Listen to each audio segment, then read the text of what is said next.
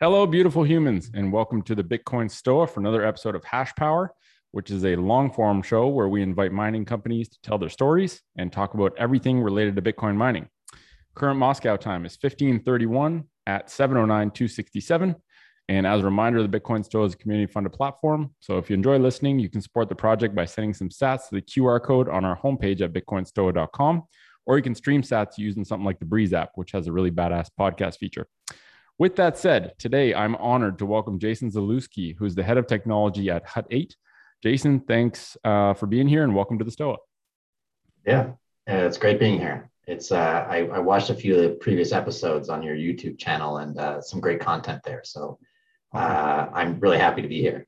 It's cool, cool man. Thanks for uh, thanks for watching, and yeah, thanks for the generosity with your time, because you know it's a it's a weekday. Uh, on a Thursday at one p m I'm sure you have a lot of things to do. So taking some time out of your day to tell the story of Hut eight and tell your story, um, I think is really cool. And, uh, and I appreciate the time. So maybe before we get into everything related to Hut eight uh, and Bitcoin mining specifically, I'd love to hear your personal Bitcoin story. You know, when did, when did Bitcoin find you? And maybe what are the more significant moments from when that happened uh, until where we are today? Cool. So, um, you know, I'm not like a day oneer, day zero. Um, it took, uh, I, I definitely heard about it. Like there's this concept of internet money floating around two thousand nine, of course, twenty ten. Uh, and I think I started digging into it later on um, that year. Um, I tried mining. Um, at that point, I think it just made the transition to like G P Us, but I was still trying to mine on a C P U, of course, running my own node. I think I like ran out of hard drive space and just kind of like failed miserably and just like, all right, well, we'll re revisit this sometime in the future. When, what, uh, what, uh, around what time is this? Are we talking? I mean, if it's C P U and G P U, it's, it's like decently while, uh, a while ago. Yeah. So I think, uh, two thousand ten. I believe, because um, I kind of have this memory of being in an apartment in Halifax, Nova Scotia, uh, staying up late and uh, trying to get this to work. Um, and, and so I was kind of early days. I was, um, I've always been like a tech nerd, always had like gaming G P Us at home, used to do a lot of folding at home. So it's like you, you dedicate your computing resources to the search for extraterrestrials and various things like that. So I always thought very cool that just that distributed compute model was uh, just like a pretty awesome thing.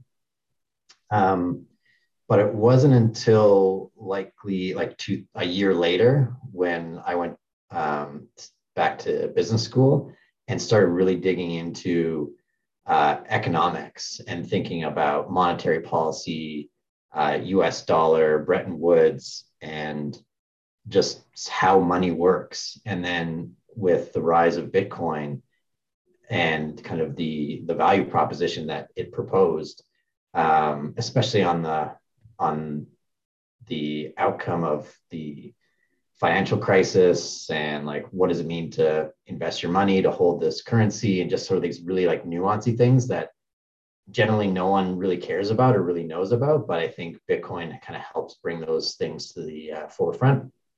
And so it served me as like an interesting foil to be like, all right, I'm learning about economic policy, monetary policy, how the U S dollar uh, is like how all these commodities are U S dollar backed and kind of the trade-offs and, and sort of diving deep into it. And that's really where it kind of like started latching on.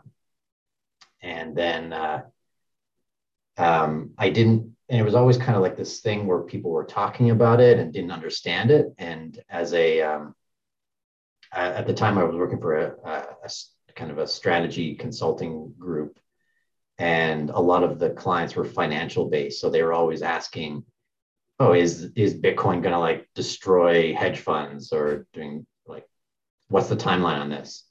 Um, but I, so I was kind of around it, kind of understood the technology, maybe what the implications could be.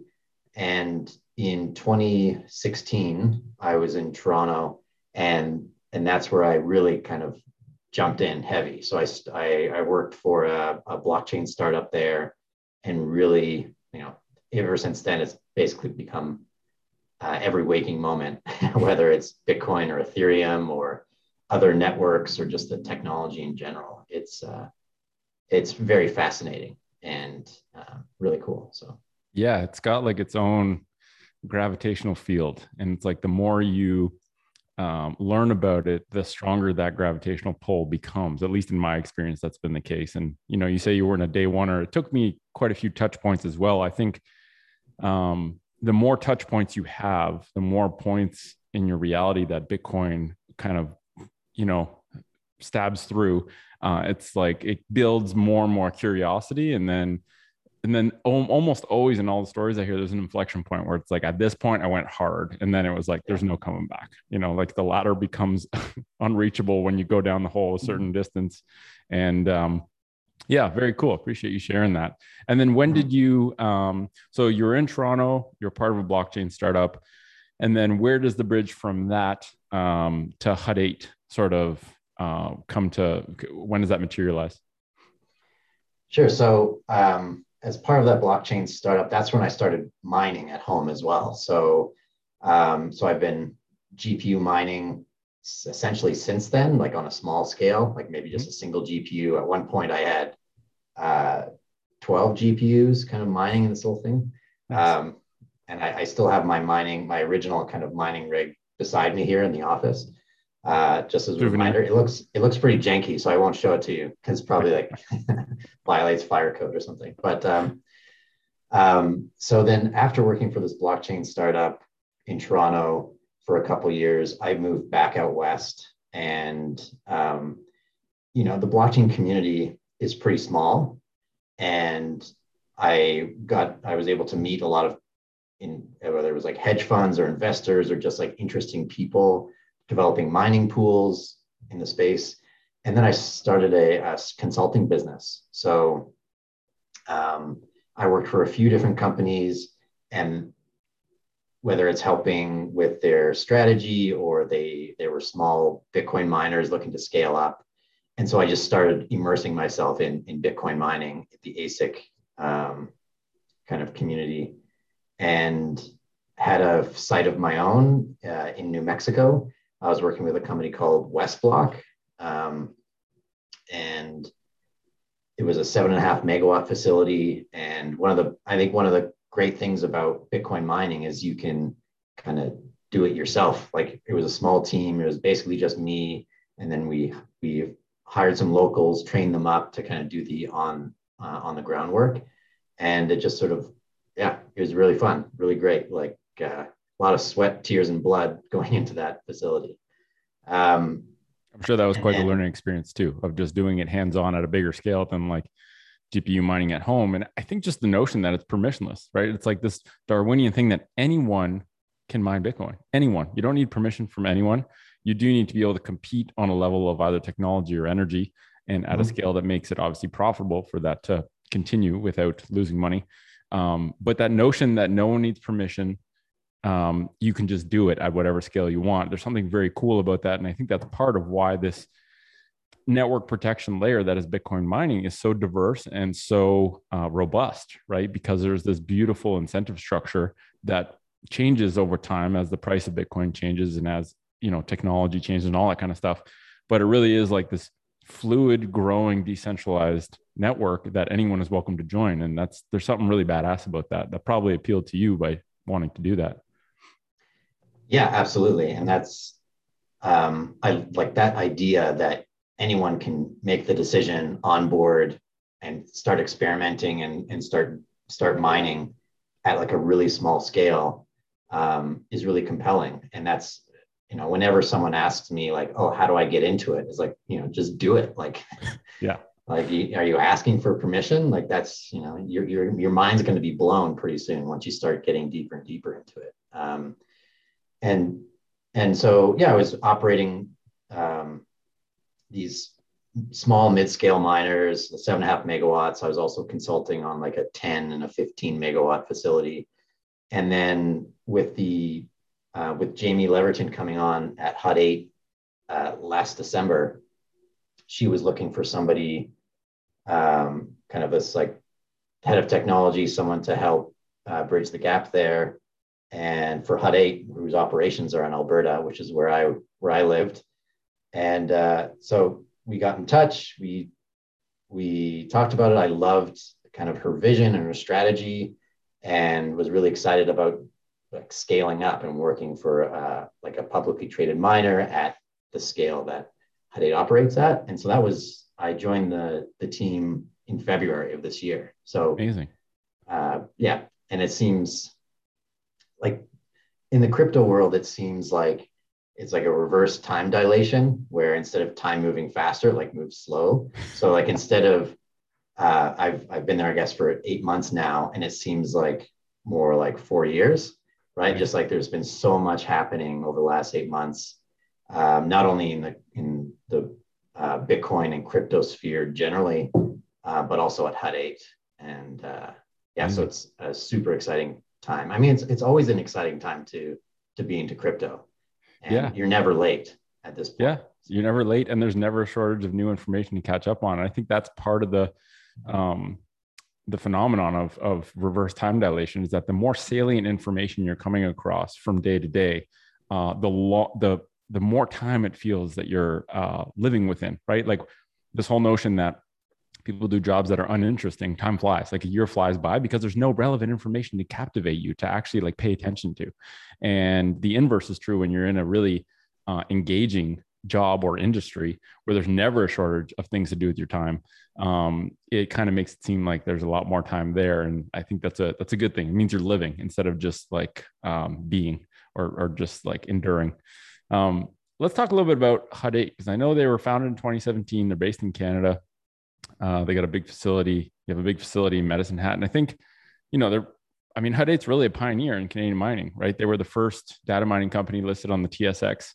Um, and, you know, part of the history that I didn't know about Hut eight that I was just kind of brushing up on this morning was uh, that, you know, because I've always wondered, like, where did the name Hut eight come from? And um, uh, I learned that it was the building at Bletchley Park where Alan Turing created the machine that would crack the Enigma and intercept enemy communications in World War Two. And I was like, oh, that's a great story. That's a really cool story. And, you know, the work that happened in Hut eight, in that Hut eight, saved tons of lives and really transformed cryptography. And, um, you know, when when you when you mentioned Jamie Leverton coming on in December and really being captivated by her vision, what was the biggest thing that stood out when you spoke to her that got you excited about joining the Hut eight team? What, what was it that made her vision different or really uh, got you excited? Well, I think... Uh, first of all, her her background and her energy is really interesting. Like she comes from the, uh, I guess, the conventional data center uh, world, but then so that brings a lot of expertise of what what an insight into what I thought was really important for crypto miners is you don't like, and anyone can make money in a frothy uh, ecosystem like now, right? Like you just get any any sort of hardware, any computing device, plug it in, and like, okay, you're you're more or less making money mining. But for for those of us who have been through a few uh, bear bear markets, bear cycles, and uh, you really have to think about operational excellence and like, okay, what are my costs? Like, what's going to happen when and if this drops? Like, how are we doing that? And I think her her experience of, of running a, a data center where like those things are paramount and you, you're running this thing like a really, really tight operation, as well as just where it goes. Like it goes beyond just mining, it goes into um, high performance compute. What can we do with our expertise of running machines in a very, very lean environment? And how do we expand and build upon that? Um, and of course, I mean, being a Canadian corporation, I was really excited with joining it. Um, it was it was getting pretty tough to travel around that time, especially to the U S. Um, and and really, it's it was a great opportunity for me. And it's a whole new management team. So part of it is also kind of rebuilding this business and evaluating the different parts of it and improving it. So I uh, early days, I, I was talking about it like it was Theseus's ship, where it's like you have this massive uh, armada that's on the ocean that's traveling. And while it's at sea, you're replacing parts and optimizing and improving it. Um, and uh, it's uh, it's definitely a challenge to replace a ship at sea. Uh, But I yes. think ultimately we're we're we're bolting on better components, um, and it's been yeah, and also that challenge is uh, was very appealing to me as a as a technologist, and uh, um, just I mean, if when you when you talk with Jamie, you'll kind of get it right away. Like just her energy is contagious, and um, there's a lot of interesting uh, projects that she's brought forward. And I'm I'm really happy to be a part of and, and even in the future. So there's really cool things coming down. Amazing. Yeah, I love that. I love that uh, sort of fable that you mentioned with Theseus's ship, and this, even the whole notion that, like you said, in a frothy environment, it's great. Anyone can just plug machines in. Doesn't even, you know, their power rate's not that big of a deal. Mm-hmm. Their uh, efficiency and their operational excellence is maybe not that big of an issue. But when times get tough, which they inevitably will, this is just what happens in this world. Um, it's the people who have that operational excellence and and basically are replacing parts on the ship in calm waters. That's kind of like, you know, it's like when the waters are calm, it's easy to sit back and be like, "Ooh, yeah, this is great. We're making lots of money." Um, yeah. Forgetting that, you know, the people who bolt on those extra parts and are upgrading during the calm good times uh, are the people who become resilient enough to last through the tougher times or become or, or, or are able to remain competitive. And, um, you know, I think the big reason for this Hash Power show is because people, I don't think, fundamentally understand the importance of Bitcoin miners, right? Like everyone loves this thing that is Bitcoin, this decentralized open monetary network for planet Earth that secures property rights for us all.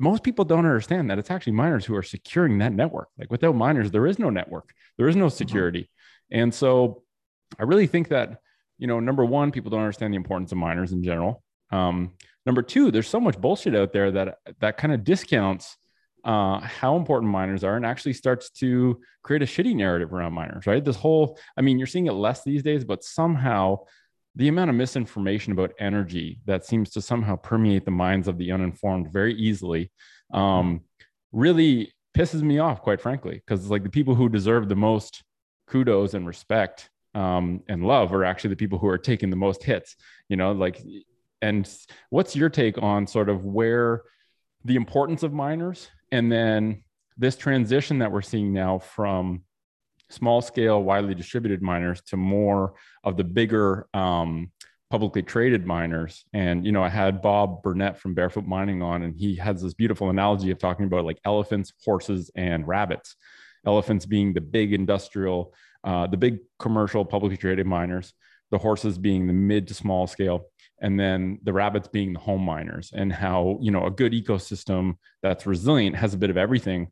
You know, what are your thoughts on the big, the transition to the big miner companies and sort of, you know, maybe the pluses, the, the benefits that we get from that, but also maybe the vulnerabilities that can also come from that? Yeah, I mean, that's, that's a great uh, metaphor and analogy. And I think, um, yeah, that, that it's a great, uh, great example to like illustrate the different sizes and, and how uh, visible some organizations are versus other ones that are like are very quick and agile and can like spring up all over the place versus these uh, large elephants. Um, so, I mean, I've, I definitely have worked my way up from rabbit to through horse and, and now I guess the elephant. Um, so I think with, um, there's trade-offs, and definitely as an elephant, we can leverage economies of scale and buying power. So like we can get brand new A S I Cs and equipment for less than smaller organizations for sure, which really helps with um, like capital costs. Uh, but then also we are larger, right? So like the footprint um, on the Uh, whether it's a grid or the energy required is like much larger. It's, you know, it's not a rounding error. It's, it's hard to uh, stay invisible, but that's also where you really have to consider your operating environment. So in Alberta, being a very energy rich and uh, not, uh, not regulated market, there's opportunities for um, good strategic arrangements. So the arrangement we have with the city of Medicine Hat is one example of that, and where they're they have these like fairly large capacity and they're an independent energy producer. so then they can make arrangements and commercial deals with uh, whether it's uh, uh, like cannabis or uh, miners or heavy industrial, light industrial, like they have the freedom to kind of decide what value they do that at. Um, so the, I think it's, it's also just human nature and, and the nature of an organization to kind of centralize and gather resources to do these uh, uh, kind of scale operations. So like we, we can operate one hundred nine megawatts with like thirty employees. And as a, as a smaller organization, you're, you probably have a little bit more employees per megawatt. Your costs are higher. You don't have as much buying power, but you're also critical to the network because you're like this smaller five to ten megawatt or a home miner. So I think it's, I think it's important to have these different ecosystems because as, as evident, like China, if you, if you think about that as a large um, elephant or um, panda, when, when all those miners go away, like it's a clear, clear impact on the hash rate. Right. But also the the network survived. Like it didn't even blink. It's like, all right. Dude. So that was like the, and, that was the most beautiful demonstration of anti-fragility of Bitcoin's mining network. I think like that was like a perfect way to show it off, basically. Yeah. You know, obviously probably better not to have happened, but mm-hmm. really good things came of it.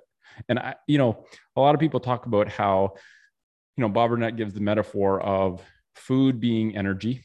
In this ecosystem, in this metaphor of elephants, horses, and rabbits, food is energy, water is A S I Cs, and you need both in order for these organisms to survive. And this whole notion that like there is abundant food. We are not short of food. For people who talk about Bitcoin use a lot of energy, well, number one, if you understand how important sound money it is for planet Earth, then Bitcoin should use way more energy, and I hope it does. And number two, if you understand energy consumption of the network within like a, an actual zoomed out Um, balanced perspective, you realize it's actually like a fraction of the world's wasted energy to secure sound money. Like it's, it's a bargain. Um, but this whole notion that, you know, the food is abundant, but the water is becoming scarce. And, you know, the elephants are almost taking up all the water because they need a lot of water to survive. But so, so people talk about how, you know, it's centralized. So there's uh, a centralized attack vector, you know, politically. But I think on the flip side, it's like elephants are the biggest ones that establish political capital. Right? Like for, for Hut eight to set up an operation in a political jurisdiction or a country, there's a lot of research to go into making sure that if I'm putting up the CapEx to buy all these machines and do this setup, which I need to last like a long time, I'm going to make sure that the political environment I'm doing it in um, is appropriate. And I think that that is a stabilizing force for Bitcoin. And I also think that people underestimate how important these big operations are in terms of shock absorbers for the energy system, right? To use, to put Um, to put unused energy to productive use, and then also be able to level down if they are grid attached to um, balance out like energy extremes. So I think there's like a lot of really important things with, and, and the other thing that I think people underestimate is this whole notion that if you're a big company, you're publicly traded and you have access to capital, you don't have to sell your Bitcoin for CapEx. And that is like a very important element. And I think Hut eight is the O G hodler of miners. And um, we'll talk about that a little bit later, but you know, this whole notion that Bitcoin miners are extremely important. They secure the network that secures every individual's property rights.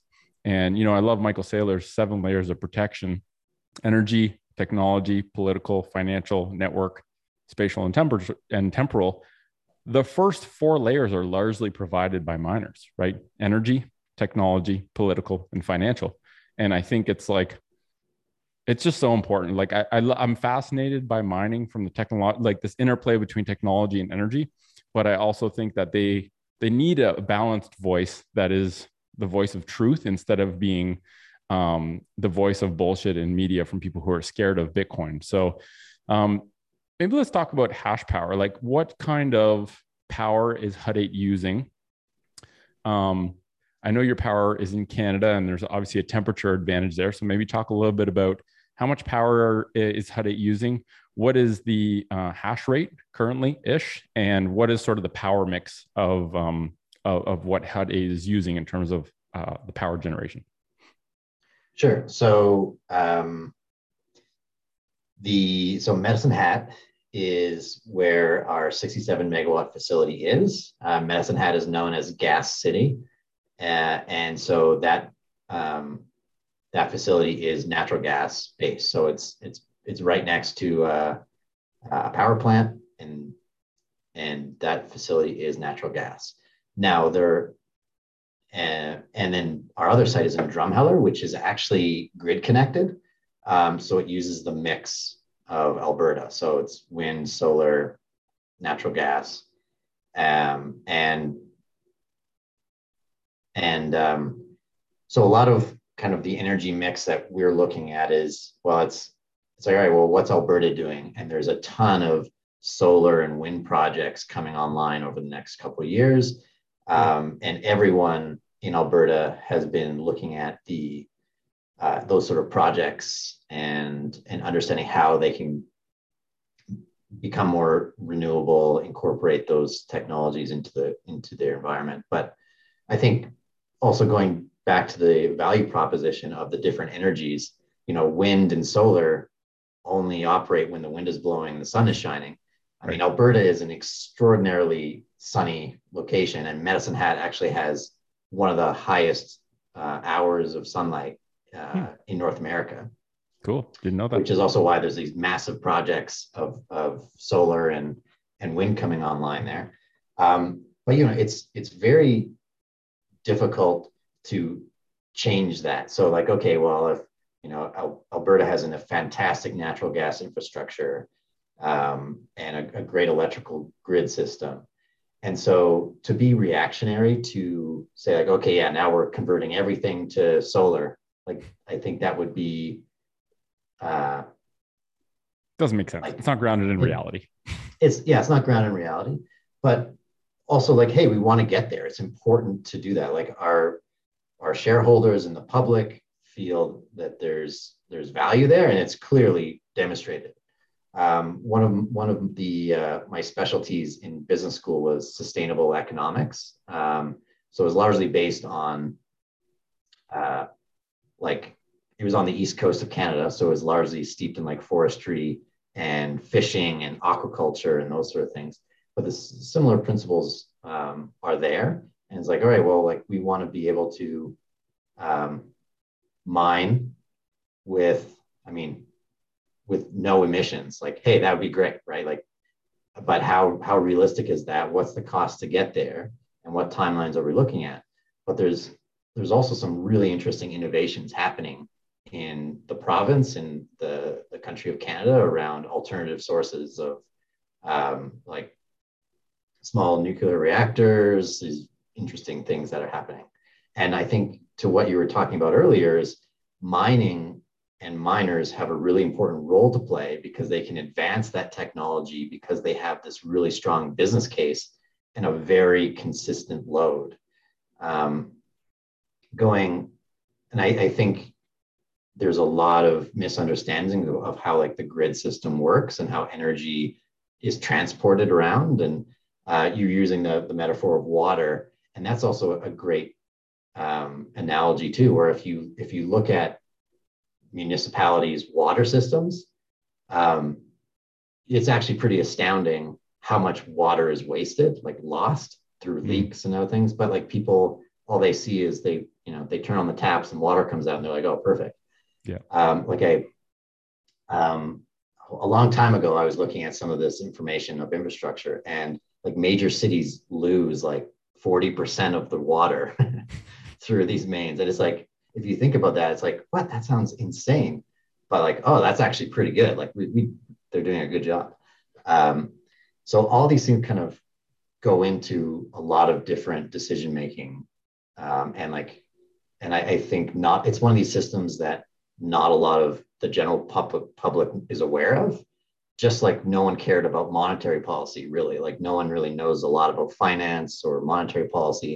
They don't know about energy and electrical grids or water systems and, and how these things work.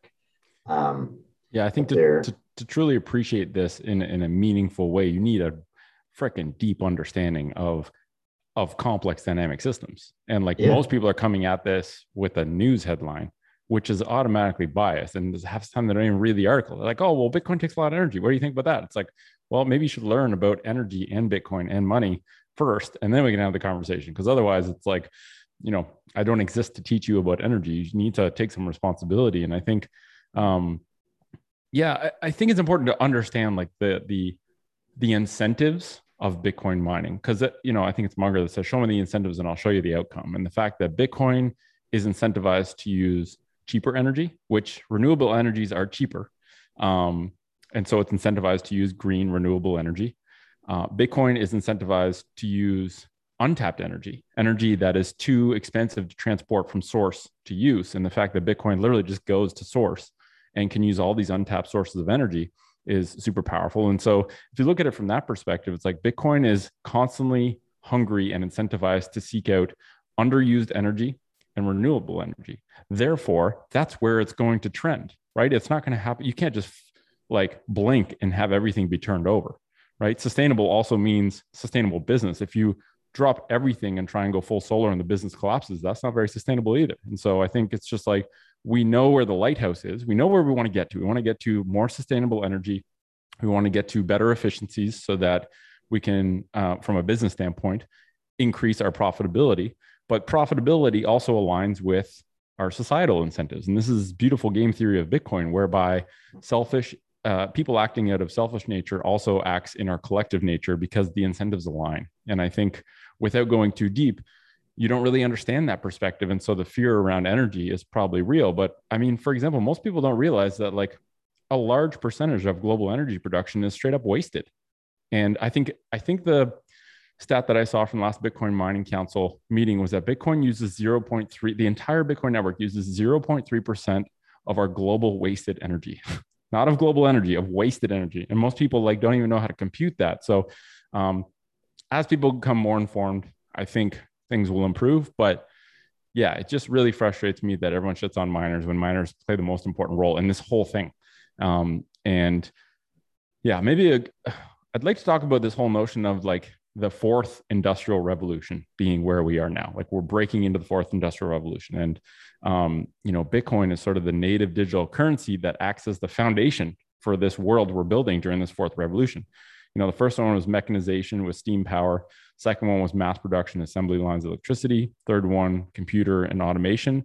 And now we're looking at, you know, three D printing, uh, A I-based automation, and Bitcoin as the foundation for how this society and culture is going to work.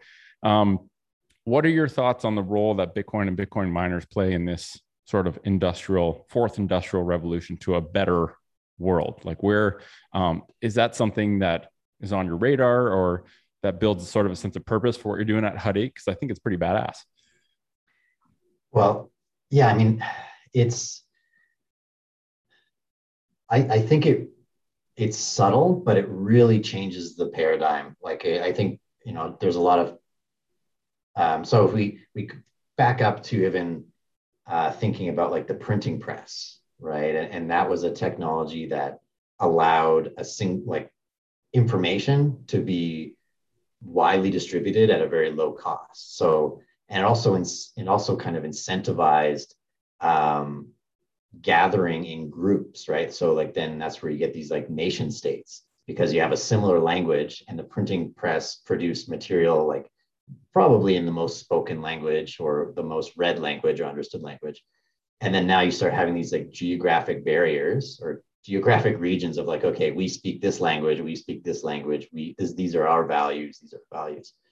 And, and then building on top of that, throughout history of, you know, internet revolution, how the information then is freely distributed, but also individuals are also printing presses, right? So instead you had this like big kind of centralized force of, okay, here's what you can read, right?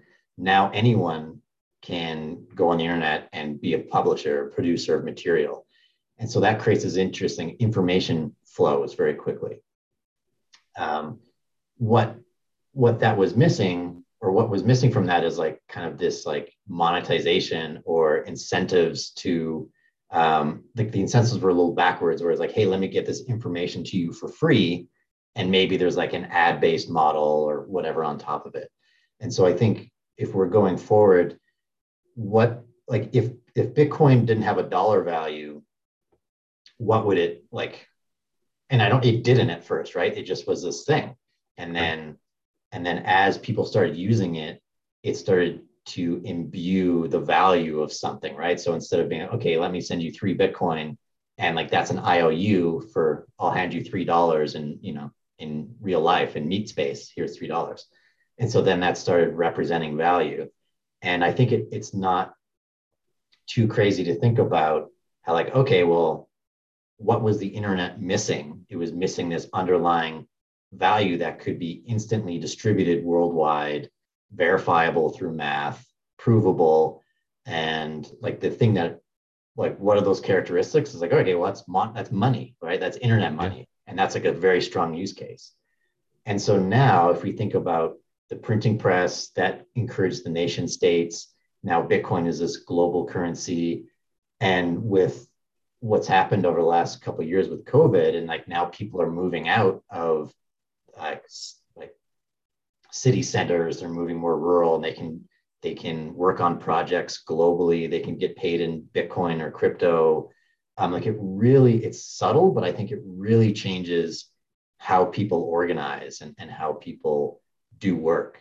Um, and so it's the, and then on top of that is now like the fourth industrial revolution where yes, things are automated, there's, they're mechanized, there's not as many people involved in these like very advanced tech um, processes, but it's also very complicated. And so, um, like if you if you look at Elon Musk, SpaceX versus Tesla, like SpaceX from a automation and, and industrialization standpoint is way simpler than Tesla. Yes. Where now you have to you have to build like an assembly floor and like these really intense mechanized processes versus SpaceX where everything is bespoke and you're you're working on a few rockets and the technology there. Um, And so it's, uh, yeah, I mean, if you change the underlying foundations of how a society is built, then you're going to get really interesting things as an outcome. Um, yeah. So, money, yeah, you know, that's, that's really an element we've been missing up until now. And I'm, you know, people shit on the fiat system and surely there's a lot to be desired there, right? Like there's a big problem there, but at, until now, like for a long time, it was the best we knew how to do. And, you know, it's always th- those transitions into a new paradigm are always kind of messy, um, but they're necessary. And I think this whole notion that, you know, viewing money as the base layer communication medium for uh, society to coordinate, right, to, to facilitate trade. And that now when we say society, we're actually talking about a global world, right, a global interconnected world. And even what you're saying about Tesla, it's like, not only do they have mass scale, they also have a global supply chain whereby force majeure will say that one thing in that supply chain will probably get messed up and that could halt everything. And so the complexity, I think, is, is a lot to deal with. And a really complex world calls for something that can serve as a value communication medium for this complex world. And fiat is just no longer that, right? It's still in the age of the printing press where nations are siloed, right? Um, and you have this friction where if you're trying to converse with another nation through the language of value, you have all these hoops you got to jump through. You got all these companies that are taking a piece and it's just inefficient. And I, I don't even think people have had, we've never had agency until two thousand eight, right? And now we do. And now there's actually, now that the fiat system is kind of hitting the end of its cycle and failing, I think people have a reason from a pain perspective to actually be curious and want to inquire about how money works. And I find it really weird that we never actually learn about money. Um, oh. And we never, you know, I come from a health background and we never learned about health either. And like, what two things are more important than money and health in terms of living an adult life? Um, and so, yeah, I think now people have a reason to, and as Bitcoin gets more uh, coverage and gets, and, and kind of disperses, people are all of a sudden have a reason to learn about money because they actually have choice. And um, yeah, I think it's very interesting. I think it's like a Bitcoin world's a better world, because it's a it's a fairer, more transparent, honest, open world. And um, that's not something that's ever, those aren't words that have ever been associated with money, right? Where everything's done behind closed doors and essentially where we're all getting ripped off every day. And we've just accepted and normalized that that's the way it works because most people don't know how it works.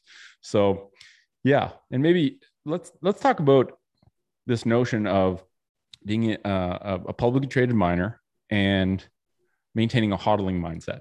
because I think Hut eight has has really been sort of like set the bar pretty high in terms of being the O G hodler of the Bitcoin mining world. And, you know, this this whole, this new world where as a, as a publicly traded company with access to capital, not needing to sell your Bitcoin, you know, you compare this to gold mining, for example. Gold mining companies, they mine gold, they sell the gold right away. And if that tells me something, it's that gold mining companies don't even believe that gold is valuable because they just want to sell it to make their money.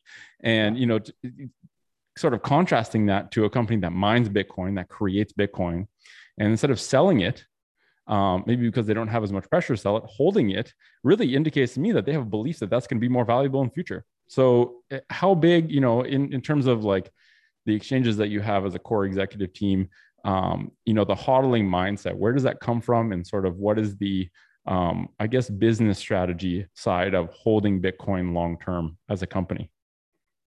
Well, I, I think you you basically have what you said. It kind of hits on, hits on it where it's um, sit, sitting down as a management team, looking at our treasury, talking about the future.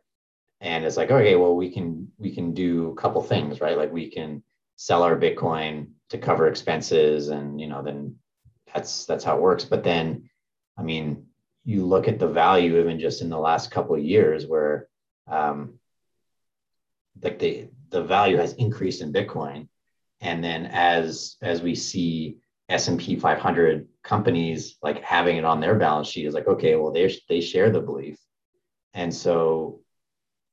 There's we we can be better than just gold miners, right? And yes. I think there's um, an interesting dynamic there where it's like, okay, well, why weren't gold miners like banks, or why didn't they earn interest on their holdings of of gold? And and I, I think uh, who knows why? Like the the the systems weren't set up for that. And I think we as as Hut eight generally, this hodl strategy um, just kind of made sense, right? Like we're we're collect we're uh, accumulating this digital asset for less than what we could buy it on the open market for, um, and and then we so it gives us a big margin of like, all right, well, what's what's our break even cost? What's the market value of this stuff? And and then like, all right, well, let's hold it. Perfectly liquid. Yeah, you can you can sell it twenty-four hours a day, seven days a week, whenever you want. Uh, now we have lots of protection and custody on it, so you know it's it's in, in deep cryo freeze, our tre- our treasury. Um, but it's it made it just makes a lot of sense. And um, if we don't have to sell, we we won't. Um, now I think we're also that's our strategy, and that's what we've communicated.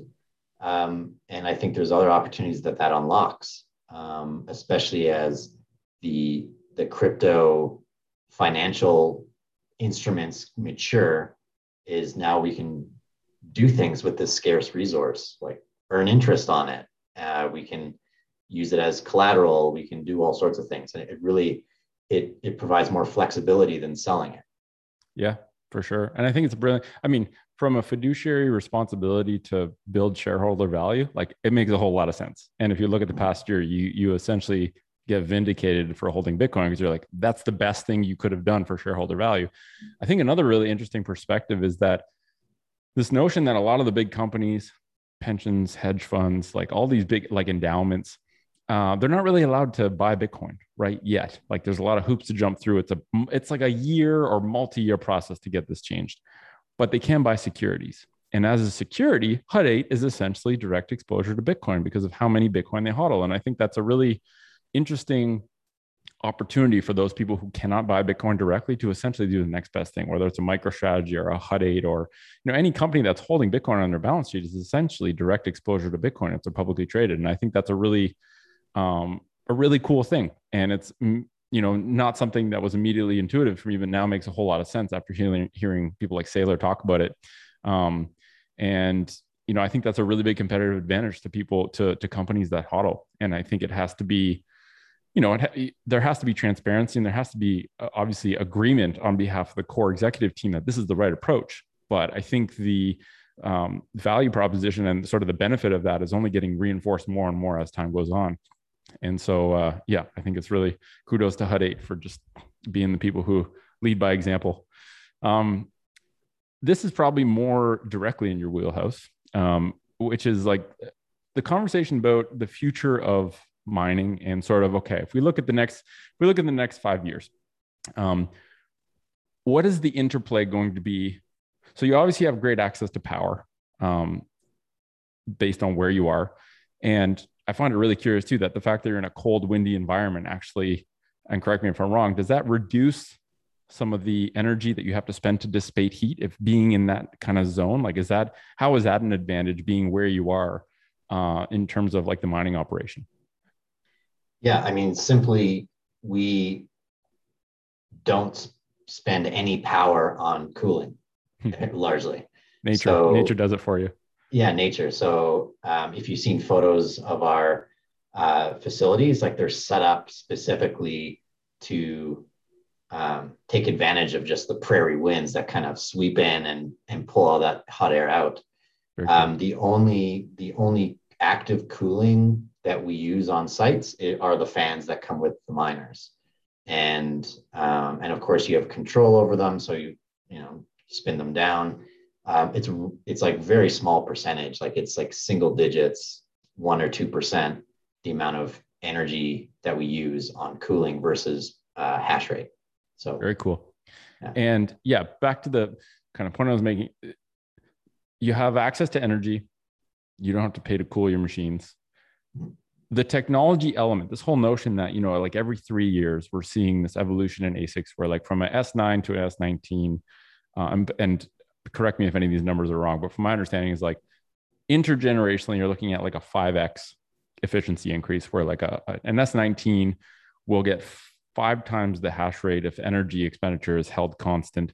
Do you, do you foresee that continuing? And, you know, with companies like Square expressing interest of getting into uh, more uh, probably home mining rigs or Blockstream, account, uh, acquiring Spondulis and looking at creating um, A SIC manufacturing. Do you see there being an incentive now to switch over to the technology innovation side? Um, and do you see that that increase in efficiency continuing into the future? Like say, let's say like one or two or three generations into the future, is that still something that you're using to make projections of like machine durate, how long a machine lasts for, and how, at what point you have to kind of get into the next generation of machines? Do you see that continuing to evolve?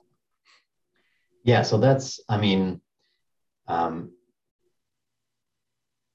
generally a way to look at it is like Moore's, Moore's law is a pretty like well understood um, phenomenon that Intel kind of, It's, it's less of a law and more of a decision, a strategic decision that Intel made, where it's like, hey, every eighteen months, we're going to double performance and half power usage. Um, and so the like the original A SIC miners were um, whatever, some nano nanometer, whether it's like thirty-two or sixty-four. And then now we're getting into like the sevens and the fives. Um, and we're kind of approaching the like the, I don't really see the next generation in having that same doubling as the difference between an S nine and an S nineteen. Like we're gonna continue to see iterative improvements, but like they won't be as vast as that.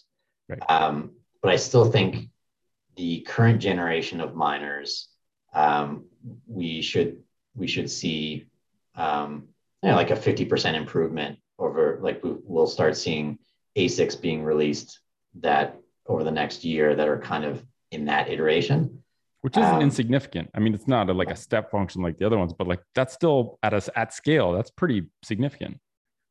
Oh yeah, and so then, but then you're constrained of like quantities and timelines and and costs, right? So it's you have to you have to really analyze and make a prediction of like, okay, well, spend like reissuing CapEx to buy this new machine. Like what's the life cycle on that? How much benefit of it versus um, like, okay, well, now that this new machine is out, I could buy like the late, like the last generation for, for lower CapEx. And True. So you have all these things playing around. And, and that's also where as a global uh, kind of industry, um, just so for argument's sake, let's say like North American miners, they always buy the latest and greatest because they're well capitalized.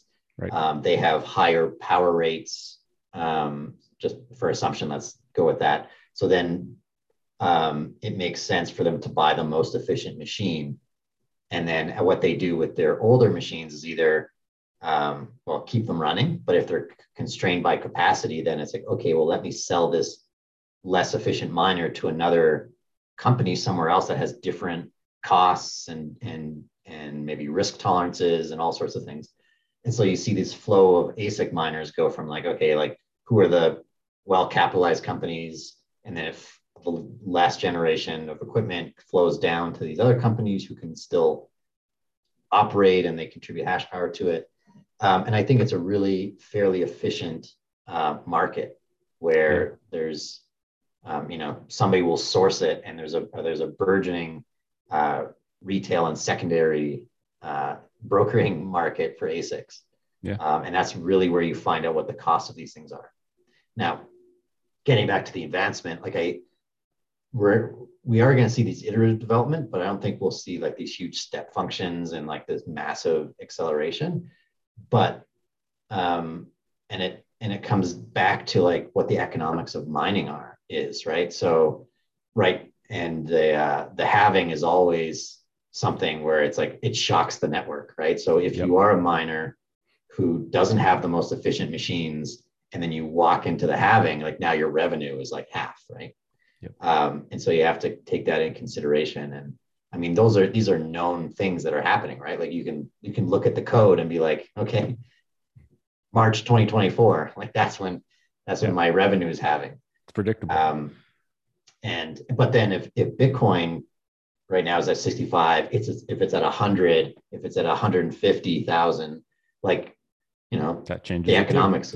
Yeah, stay with that. So like, it's this interesting equilibrium of all these pieces: energy price, ASIC efficiency, price of Bitcoin, uh, difficulty of the network, of course, um, and all these things kind of go in. So it's it's constantly changing. But I think um, like every miner who's sophisticated is evaluating this these sort of things and planning it out. But the most difficult thing, is, of course, is forecasting the Bitcoin price.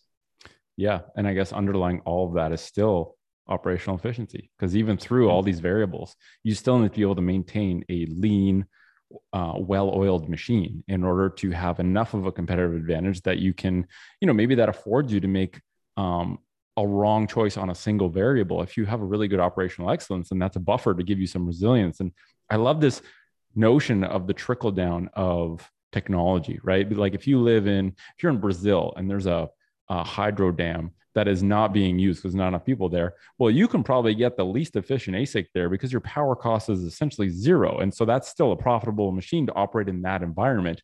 And I really, this notion that it's a truly free market, like the market for ASICs, there's a shortage right now, but that's a truly free market. And when, like you said, when the big companies get the new um, hot off the press cutting edge tool, they then have a decision to make, like, do we keep our own machines plugged in, and where's the, our energy power Um, cost threshold whereby those machines are no longer profitable, or like you said, if there's just capacity in there. And so it's really, it's like this constantly, this is how eight months turns into four years, right? Like the, yeah. the chessboard is constantly getting rearranged and changing.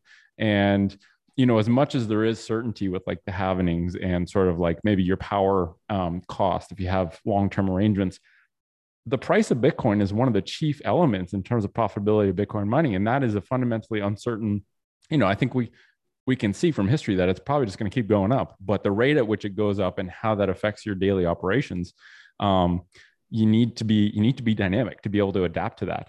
Um, what, what place do you think, you know, like I, I start thinking of, okay, you know, Jack talks about how Square is going to look into open sourcing home mining equipment. Uh, you got Elon putting together Starlink, which is going to basically distribute the internet to anywhere in the world. Do you see home mining? Like, do you see the rabbits being a more important part moving forward?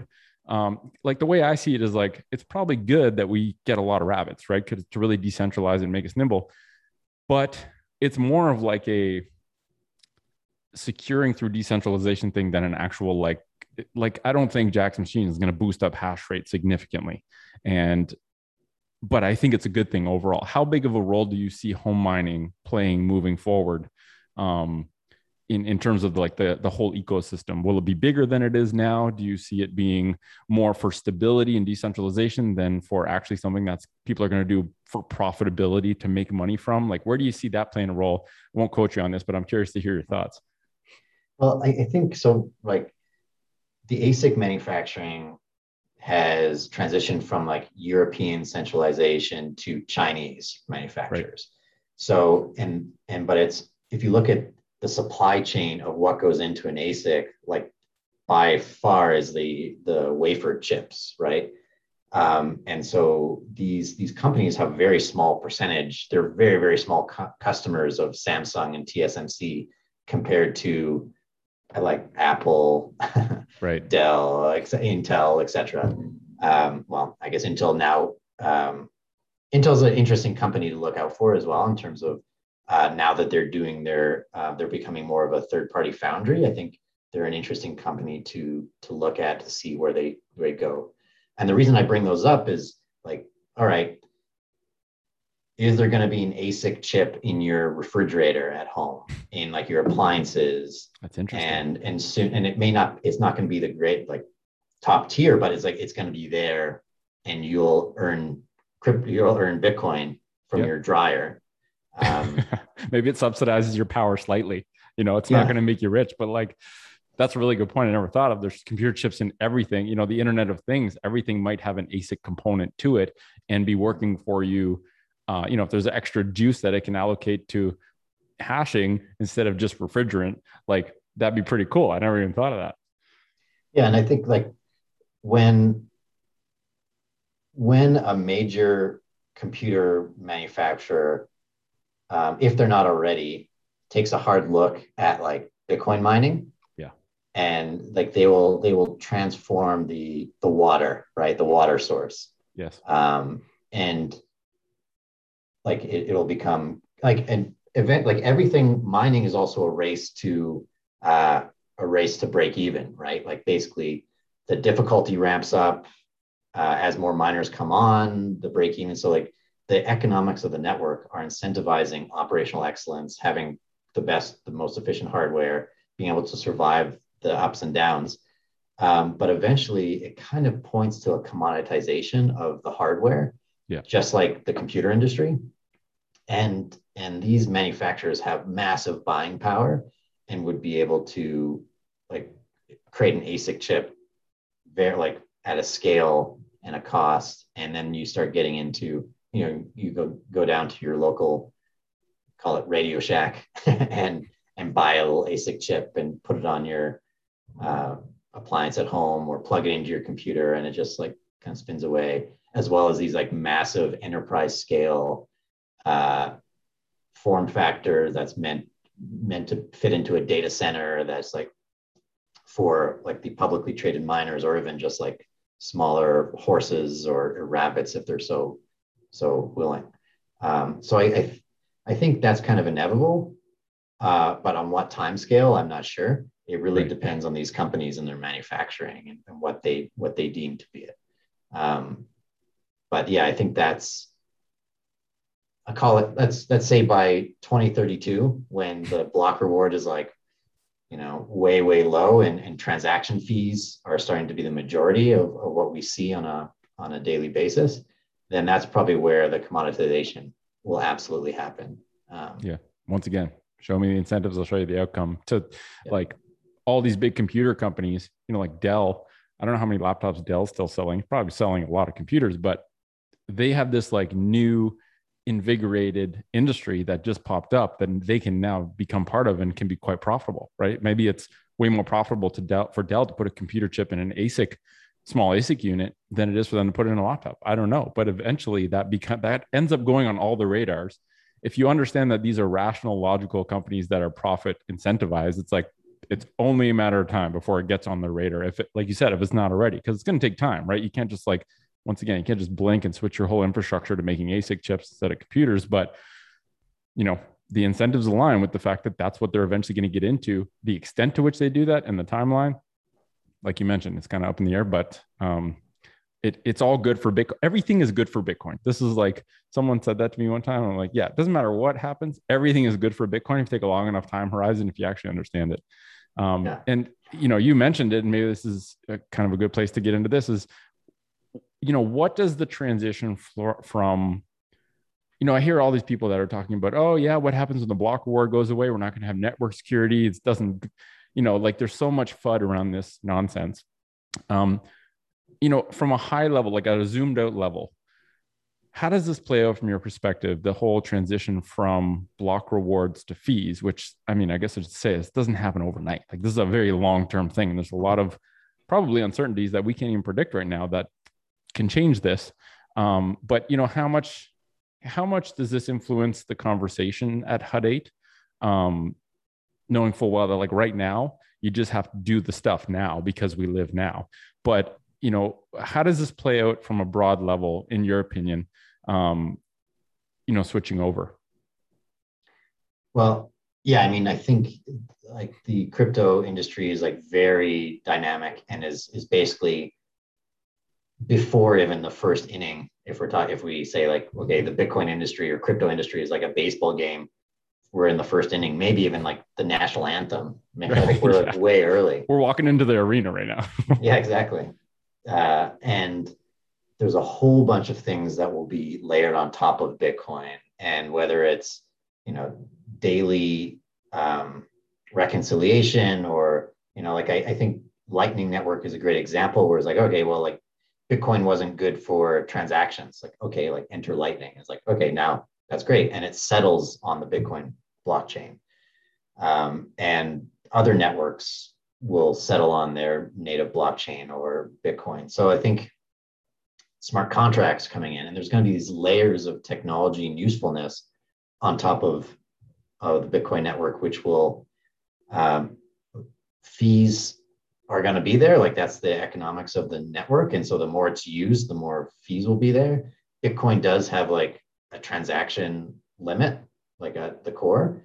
And so you can kind of do some calculations to be like, all right, well, if I'm a miner and I'm earning this much now, what what's the value of Bitcoin going to have to be for me to like maintain my income right. or revenue streams?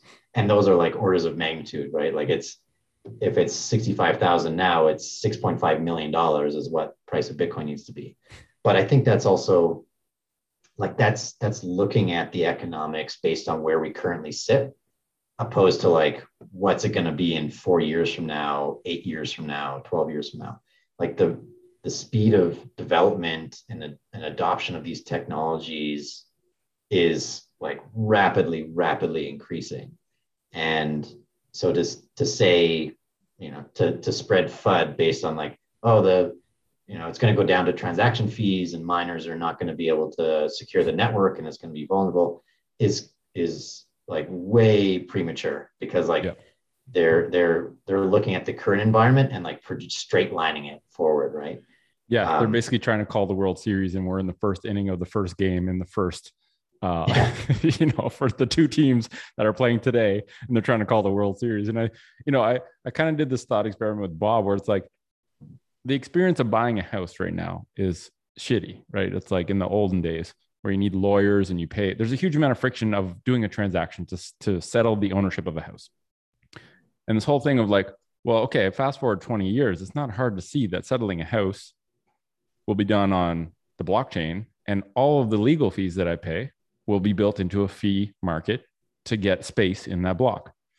And, you know, you can do say the same thing with a, with a car, with a business, like any major transaction that you need to settle in a trustless way, you can eliminate a lot of the legal friction and bullshit uh, by simply putting, rolling that into a smart contract and putting a portion, even if fifty percent of the friction and fees associated with doing, with um, switching ownership of a house goes into uh, a fee. Like that's a whole new paradigm that we can't even imagine right now because it's so far in the future. And so I think if there's anything that I've learned, like Bitcoin figures it out. Like the collective intelligence of everyone using Bitcoin and the efficiencies that this new thing creates, um, and the and the the potential for things we haven't even thought of yet. I think that's the big key element. Is right. If you're trying to extrapolate from today based on what we have available today, like you said, um, obviously you reach a dead end because we're not at that point yet.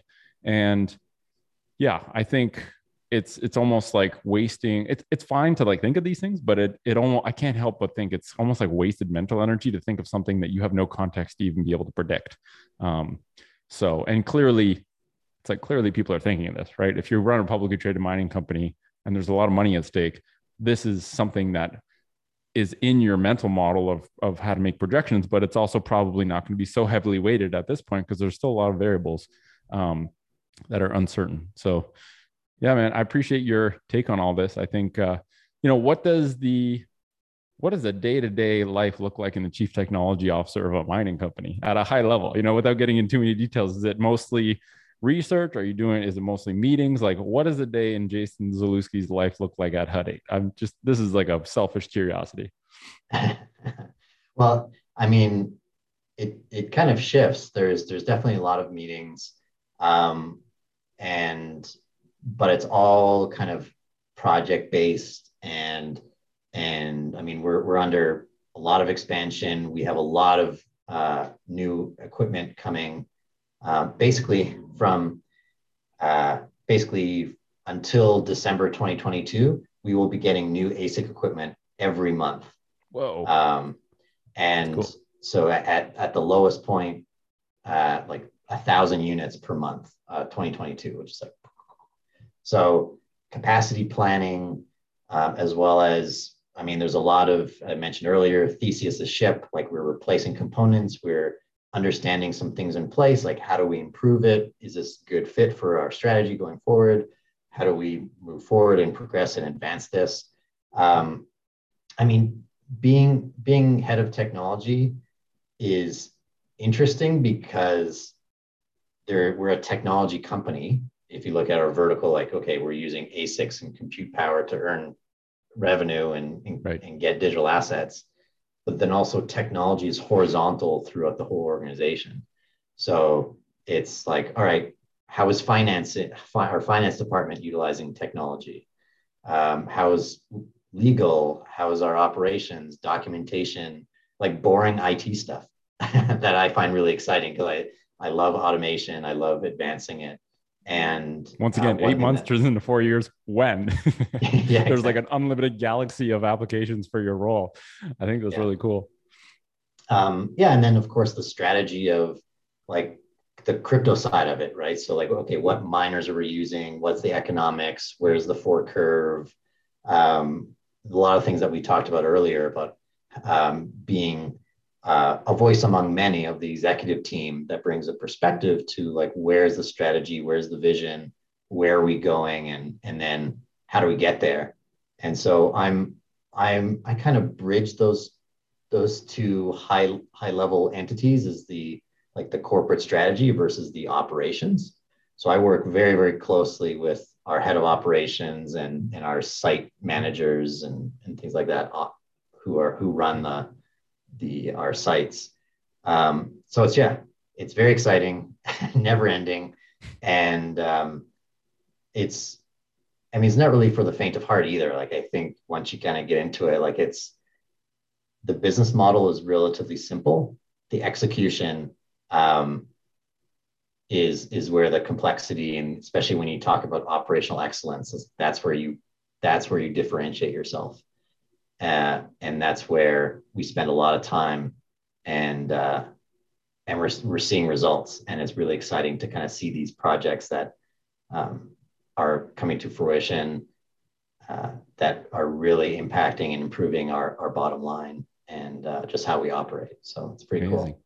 Now, those that uh, constant barrage of new machines that you're getting, is that mostly mm-hmm. um, replacement of machines? Is that building out new capacity installations? Is that like iterative increases in your current capacity?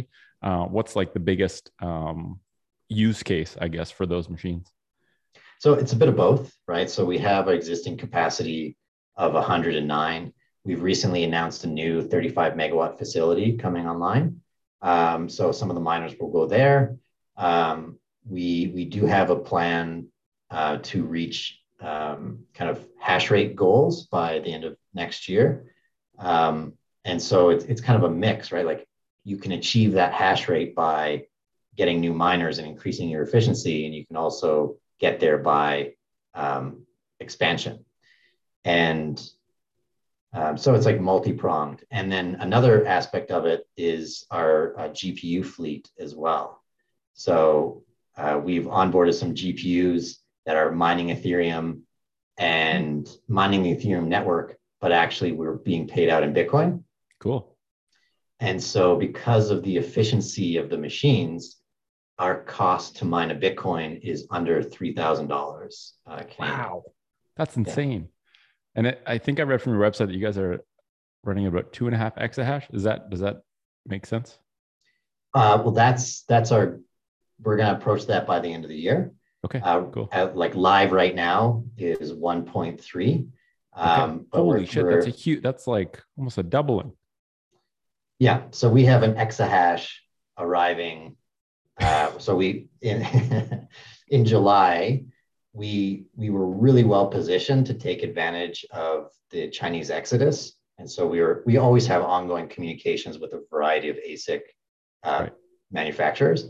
And so we were just really primed and ready. And like they said, okay, well, we, we have an exahash to be delivered. If you want it, here it is. And it's, so that's being delivered now, October, November, December. So we'll have, have a busy, busy Q four at Hut eight. Yeah. yeah. In terms of um, power, like you, we quote power in megawatts. Do you know off the top of your head how many mining machines would be associated with, for example, one megawatt of power? Obviously, it depends on the machine, but like ball, just to like con- make this concrete for people, because we talk about, you know, oh, we have an exahash arriving. It's like, oh, we have zero point five of the Bitcoin network arriving, just like on a skid. yeah. How many miners are you looking at plugging in for every megawatt of power um, that you're plugging into your system? So roughly, um, so then like a micro B T um, uh, M thirty S. So we would be, so like that's kind of this, you know, typical factor, or an S nineteen for that matter. So you'd fit about three hundred in a megawatt. Okay. Okay. So that gives some perspective, because when you got three hundred a megawatt over a, like one hundred ten megawatts, uh, that that's a, that's a large conglomeration of computing power. And I think it's yeah. so cool that literally just the notion that computing power, taking meat space energy, feeding it into computer power, and the output being the world's first sound money is like, it seems like a sci-fi movie from ten, like if ten years ago you saw that in a sci-fi movie, you'd be like, oh, that's kind of crazy. I don't think we'll ever get there, but like that's reality. And it's, um, it almost still seems a little bit surreal to me. Even I've been in Bitcoin, like in the Bitcoin space since twenty fifteen, lightly at the start, but more so recently. And it still seems like, it's like, it feels like I'm going to wake up one day and be like, oh, I just dreamt of that. That was too crazy to be real. And it's, yeah, it is pretty cool. Uh, let's go through some rapid fire questions. So these are, I just, whatever comes to the top of your head, long answer, short answer, doesn't matter. And then we'll wrap things up. And uh, I want to be sensitive to your time here. So what's your favorite Bitcoin book to recommend to a complete newbie? Wow. It's good. I would probably, I mean, Bitcoin book, I mean, I would, I would point them directly to the white paper. I think that's the easiest to uh consume. I mean, it's it's fairly short, very concise. I think the other books um kind of echo it, and some flush out some of the ideas, mm-hmm. and and then some go into like the finance and the monetary policy and things like that, like the Bitcoin Standard, or you know, a few few books like that, or even Blockchain Revolution. Like I think that is takes the technology perspective. Um, But yeah, I, I like, that. like Bitcoin white whenever, paper. Go straight to the yeah. source. Yeah. And then find out what you're interested in. Like, do you lock into like the money aspect of it? And then they're like, okay, like here's the, here are the books that you read now. That's like everything to do with like the monetary and, and sound money aspect to it. Or are you really keen on the technology and the Byzantine fault tolerance? And like, now you go into uh, probably uh, more of like the O'Reilly series um, of like, Uh, how Bitcoin works and, and uh, cool. things like that from, uh, and there's, you know, go to forums, go to like, there's, you can kind of, once you start that, once you like peek over, you're just like down the rabbit hole and off yeah. you go. Then it's a maze. It's like, there's no shortage of different directions you can go. Um, what's your favorite mobile wallet to use? Uh, my favorite mobile wallet. Well, Uh, if you use one, I've asked that before, and someone's like, I don't use a mobile wallet. I'm straight cold storage. So it, that, that could be your answer too, but I'm always curious to see what, which ones people gravitate towards, because the choice is becoming like overwhelming now of what's out there. Um, yeah. I mean, I have a, I have a ton of different mobile wallets, um, but largely I, everything is in storage. So everything is on like a hardware wallet. I, I don't do a lot of uh, like hot wallets. Um, so, I mean, one thing that I, I've started using is uh, ShakePay here in Canada. Like that's that's nice. Kind of a, a pretty standard thing. It's it's set it and forget it sort of thing. Yep. But cool. Yeah, um, I think the D C A approach is very powerful, and I think that creates like a a massive pool of people who are just, you know, like you said, set it, forget it, and is giving like this floor support to the price as people just accumulate in dollar cost average. Mm-hmm. Um, what's the thing you're most excited about in the Bitcoin space as we close out twenty twenty-one? Like what are, what, what are like one or two things that you're like really stoked about? It can be related to Hut eight, it can be related to the macro environment. Um, yeah. Well, there's a, a Taproot upgrade coming pretty quick. So that's, that's pretty exciting. um, November fourteenth, I think, right?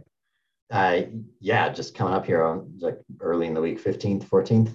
Cool. Um, I'm not sure what it is in, in Moscow time, but it's, uh, it's coming. So I think, and those are, that's a pretty big event. Um, Does that affect or, your business at Hut eight in a big way? Or is it more just like you're excited about it for the sake of the Bitcoin network? Like, do, is there any implications on the business side for you? Uh, not really, besides some of the security features and, and uh, like kind of the, uh, like the wallet technology and like the multi-sig um, kind of goes into it. A lot of the, the other aspects um, are for like pools and, and people who run Bitcoin nodes and things like that. Uh, which I, which I do as well. Uh, so I think that's an important thing. Um, very much like mining, like I kind of feel like anyone who's into crypto should, uh, should or could be mining at some level, right? Even if it's just G P U, like it's a single G P U doing it. I think it's um, contributing to the network, same as running a node. And it's getting pretty easy to run a node now with some of the like, um, just like, quick you uh, like installers, and you can use Raspberry Pis and all that sort of stuff. And it's, it's getting easier and easier to do that. And I think it's a great thing to do for, for a very reasonable cost. And that's like direct contribution. So, yeah, like I spun up an Umbrel node with the Raspberry Pi, and I'm fairly tech, um, I wouldn't say ignorant, but like, I'm not, I'm not advanced in the technological world. And I tried to spin up a node probably like two years ago. And as soon as command line prompt came on my screen, I was like, yep, I'm out. I'm going to try again next year. And this year I did it with Umbrel, and I literally thought I did it wrong, because I was like, there's no way it can be this easy. This is not, this is either a completely different ballgame now, or I missed something and I think it's too simple. And turns out it was just really simple. And uh, it was actually a really fun experience. It was like, you know, Sunday morning, take a couple hours, put together a Raspberry Pi. It was like a fun, it was like an, a, a fun Bitcoin experience for me. Maybe that's like a really, people are probably like, what the fuck is this guy talking about? But I think yeah. the average person can now run a node.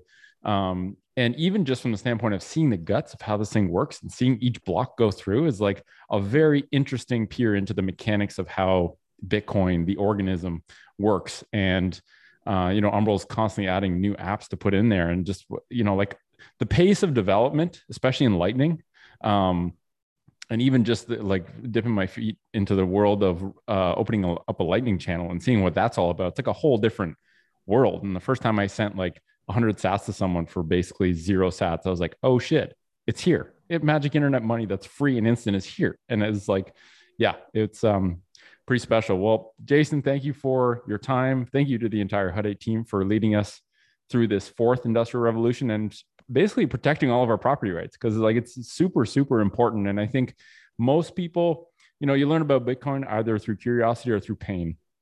And I think most of the world that has a current essential utility of Bitcoin gained that utility through pain, right? Like when someone lives um, in Argentina or Venezuela, like there is significant need for something like this. And I think those people that might not be vocal in thanking you, that you might not see on the internet, are the people who most need this. And I think most of the rest of the world is very quickly realizing that we also have a need for this, uh, or else our purchasing power just melts away. And it's becoming really obvious now. So thank you for all the work you do. Thank you for taking the time to share uh, what, what your team is up to at Hut eight. Thanks for being the O G hodler in industrial or, um, you know, publicly traded mining companies. I think it's really, I think you get some serious brownie points with the, with the uh, Bitcoin community for doing that. And uh, to everyone listening, thanks for being here. Thanks for your time.